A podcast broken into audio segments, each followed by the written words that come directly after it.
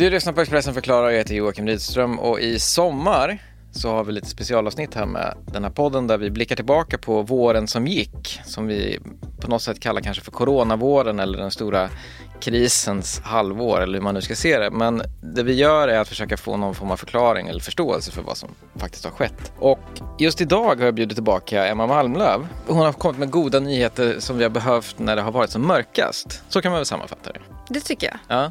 Det har Eh, varit trevligt att få ta den rollen. Om vi nu ska försöka förstå lite grann i efterhand så tänkte jag att du skulle få göra någon form av lite mer tematisk sammanfattning och eh, berätta liksom vad, under de här senaste månaderna, vad har varit liksom genuint bra och positivt som vi kan blicka tillbaka på och tänka att allting var faktiskt inte helt mörkt. Och så måste vi tänka, annars blir det för jobbigt. Men om du spolar liksom tillbaks hela vägen till början. Då kommer du säkert ihåg att man hade så otroligt stort behov av att få, dem, få pausa från det här allt jobbiga. Det, du gick in på vilken nyhetssajt som helst så var det bara hemskheter. Och jag tror att många liksom greppade nästan lite religiöst efter någon större mening i allt det här. Känner du igen det? Mm, jag känner igen det. Ehm, för många landade man i att det måste finnas någonting som är värt det med det här. Annars så känns det för märkligt och för stort och för konstigt. Eh, och för många tror jag i alla fall upplever att det var att det var naturen. Kommer du ihåg alla de här nyheterna i början? Ja, den här naturen, eh, nature heals itself och Precis. naturen återhämtar sig. Djuren som fick fritt spelrum, de här föroreningarna som tog paus, vattnet som blev klarare. Det var ju det man greppade efter. Jag väntade att jag skulle få se så här vildsvin springa omkring på Fridhemsplan. Mm, inte riktigt där Inte än. riktigt där än. Okej. In, inte riktigt där. Just det, det är apokalypsen nästa steg istället. Det fanns ju ingen åldersgräns för de här nyheterna. Du säger ju själv att du längtade efter vildsvinen. Eh, det märktes verkligen att det var alla läste den här typen av nyheter om naturen och djuren och det. Och utöver de här raka nyheterna så i början så delade man också ganska många memes i sociala medier. Jag vet inte om du minns en som blev väldigt känd. Det handlade om man hade tecknat jorden eh, med ett plåster på sig för att illustrera då hur hur illa ute jorden var, hur skadad den var. Och bredvid jorden så stod det en, eh, en röd eh, virusboll Ja, just det, den där med, med piggarna med på. taggarna Ja, på. mm. precis. Och i en pratbubbla då så tackar jorden den här viruscellen för den här pausen som Mm. jorden har fått eh, från allt ont som vi människor orsakar den då när vi inte stängs in i vanliga fall. Så att man fick den här pausen. Och det var väl liksom det som många landade i i början. Att det måste vara det som är i alla fall meningen med det här då. Att det nästan blev en, en religiös tanke kring det. Det måste finnas någonting bra. Och det triggade lite grann att folk kände därför ska vi nu hjälpas åt. Men man landade väl i summa kardemumma att liksom med allting ont så kommer ändå någonting gott. Vi vet nu i efterhand att många av de här effekterna som det har fått som har varit positiva för klimatet och miljön, de är kanske inte så långsiktiga. Men det är klart att det satt en tanke kring vårt konsumtionsmönster och hur vi reser och sådär.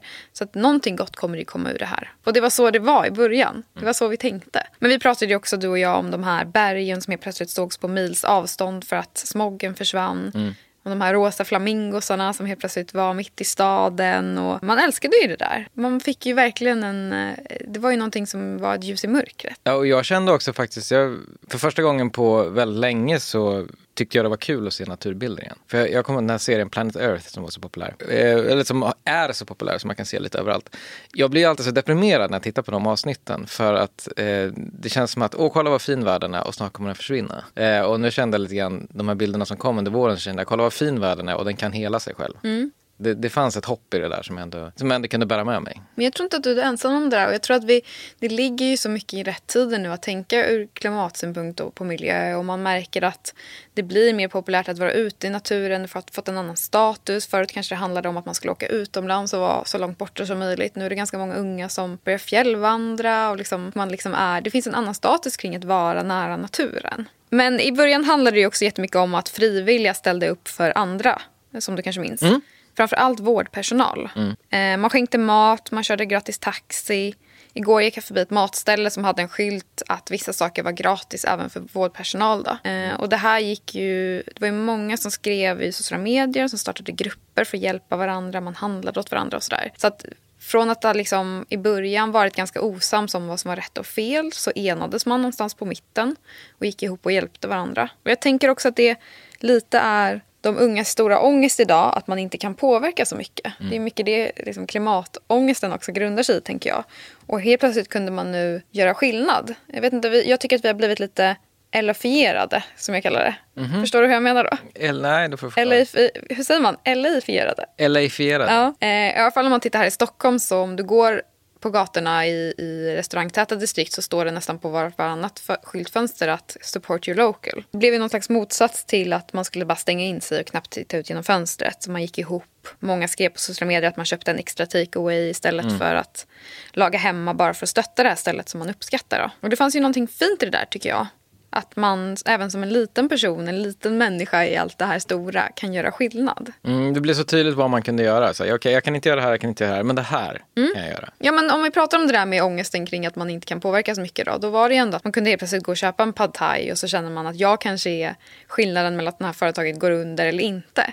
Det kanske är ett önsketänkande. Men det var ju ändå någonting som skänkte oss ganska mycket glädje att helt plötsligt känna att man kan göra någonting gott med väldigt små medel på något vis. Jag vet inte om du känner igen dig i det? Jag känner igen mig i det där. Och jag, jag har tänkt väldigt mycket på just det finns ett amerikanskt sätt att använda uttrycket community på som inte riktigt tycker jag går att översätta till svenska. Man pratar om I want to support my community. Och det inkluderar ju på något sätt både den liksom, platsen man är på men också på något sätt den här samhörigheten man känner kring den platsen. Och värderingarna behöver nödvändigtvis inte vara de samma men man hjälps åt just för att vi tillhör den här delen av världen tillsammans och nu hjälper vi varandra. Och jag tycker att jag har fått den känslan lite grann i Stockholm på ett sätt som jag kanske inte har känt förut. Jag är ändå inflyttad. Ja, det kanske är önsketänkande som du säger men det har varit en känsla av att man får större förståelse för jag bor just här och här kan jag göra någonting. Mm, men det förstår jag ändå. Jag tror att eh, många kan känna igen sig i det. Och sen tänker jag även på om man liksom pratar om den filosofiska biten också. Att någonting som kan vara positivt som vi kanske kan tänka i efterhand. Det är ju att för ganska många barn så har livet ändå varit ganska mycket som vanligt. Mm, det är sant. Eh, att vi lever i en helt annan verklighet med att jobba hemifrån eller gymnasieeleverna som behövde liksom plugga hemifrån. Medan förskolebarnen och de här personerna som, de små, små personerna som fortfarande liksom inte exakt förstår vad som händer och som kanske slipper alla de här sakerna som vi tänker på varje, varje dag. För de lever precis som vanligt. Mm, är, jag har en förskola precis utanför dörren hemma.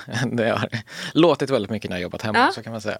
Precis, allting pågår som vanligt. Allt pågår som vanligt. Ja, men det där har ju varit våren så som vi har sett den under coronan. Och coronakrisen pågår ju alltjämt, även om det är sommar. Men vad tror vi framöver nu då? Hur eh, kommer det här ha förändrat vårt sätt att leva på något sätt? Att vi nu har behövt tänka om så pass mycket som vi har behövt göra. Vad tror du? Jag tror det. Jag tror att det finns två delar i det. Dels det här vi har pratat om innan med konsumtionsmönster. Att man kanske funderar mer kring, behöver jag köpa allt det här? Behöver jag använda allt det här? Är det viktigt för mig? Vad är det viktigaste i livet för mig? Och allt det, den typen av tankar sätter igång ganska många processer i, i en. Så det tror jag verkligen. Allt ifrån det lilla i vad man köper för mat, eh, apropå bunkringen och sådär, till hur man reser. Sen tror jag också att det finns en del i oss som behöver unna oss saker nu.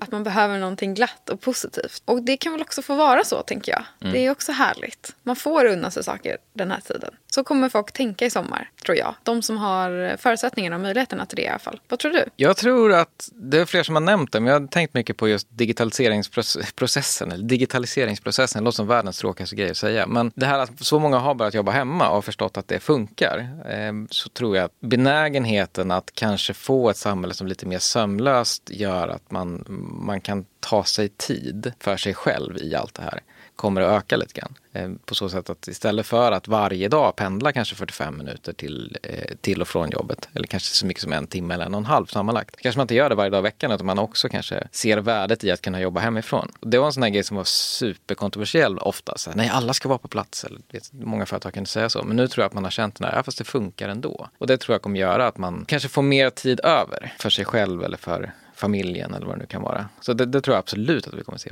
av. Man vänjer sig lite grann. Ja, man vänder sig lite grann. Och sen så tror jag också, så, eller hoppas framförallt, att man tänker mer lokalt. Eh, och just det här med sitt community, kanske fundera mer på var bor jag, vilken plats av världen tillhör jag och kanske köper mer närproducerat för att hjälpa sina alltså, mm, bönder som odlar i närheten av där man bor eller eh, överhuvudtaget produktion som sker i närheten av, dem, av där man bor. Så det hoppas jag också lever kvar. Jag tror verkligen att det kommer göra det. För jag tror att man har upptäckt kanske att saker och ting finns. Jag tror också att det finns någonting framförallt för unga att man tänker kring den första delen av våren handlade om corona och den senare delen handlade om BLM, Black Lives Matter, där man också fick mycket när man lyfte orättvisor och satte liksom spotlight på saker som vi måste prata mer om. Och det finns ju också ett, någonting större i det, någonting mm. bra och någonting som folk verkligen kommer komma ihåg och minnas. Mm. Att det var en historisk vår på så många olika plan. Gud ja, det kommer verkligen att bli så. Jag såg en eh, skämtteckning i morse som, som utgick från att fyra, är det mycket eller lite? Och då funderar jag på, det beror lite på vilken kontext det handlar om. Är det mm. fyra kronor, men då kanske det inte är så mycket. Är det fyra dagar utan en katastrof på år 2020, då är det mm. ganska mycket. ja, just det. Eh, jag ser i alla fall framförallt fram emot i allt det här att all sport kommer tillbaka. Det har jag saknat. Så. Det har du saknat verkligen. Ja. Så jag hoppas att eh, NHL kommer igång. Det kanske har kommit igång när vi släpper avsnittet. Vi spelar in det kanske några dagar innan det kommer ut. Det är liksom den känslan av normalitet som finns i att sport pågår. Den ser jag fram emot. Och då tror jag att jag kommer uppskatta mycket mer än vad jag gjorde innan. Jag längtar till hösten. Jag tänker att det är delmål för mig nu. Att varje dag vi kommer framåt, varje dag är liksom närmre målet kring ett, att nå ett vaccin eller att saker och ting blir som det borde vara. Egentligen. Ja, vi får hoppas på framförallt vaccinet och framförallt på att eh, antalet smittade går ner och dödsfall går ner och se hur det är när vi ses igen. Det måste vara bättre då. Det måste vara bättre då. Eh, och tills dess så fortsätt lyssna på eh, det flera avsnitt där vi går igenom coronavåren som kommer i det här flödet och följ nyhetsbevakning i dygnet runt på Expressen.se, i vår app och i Expressen TV.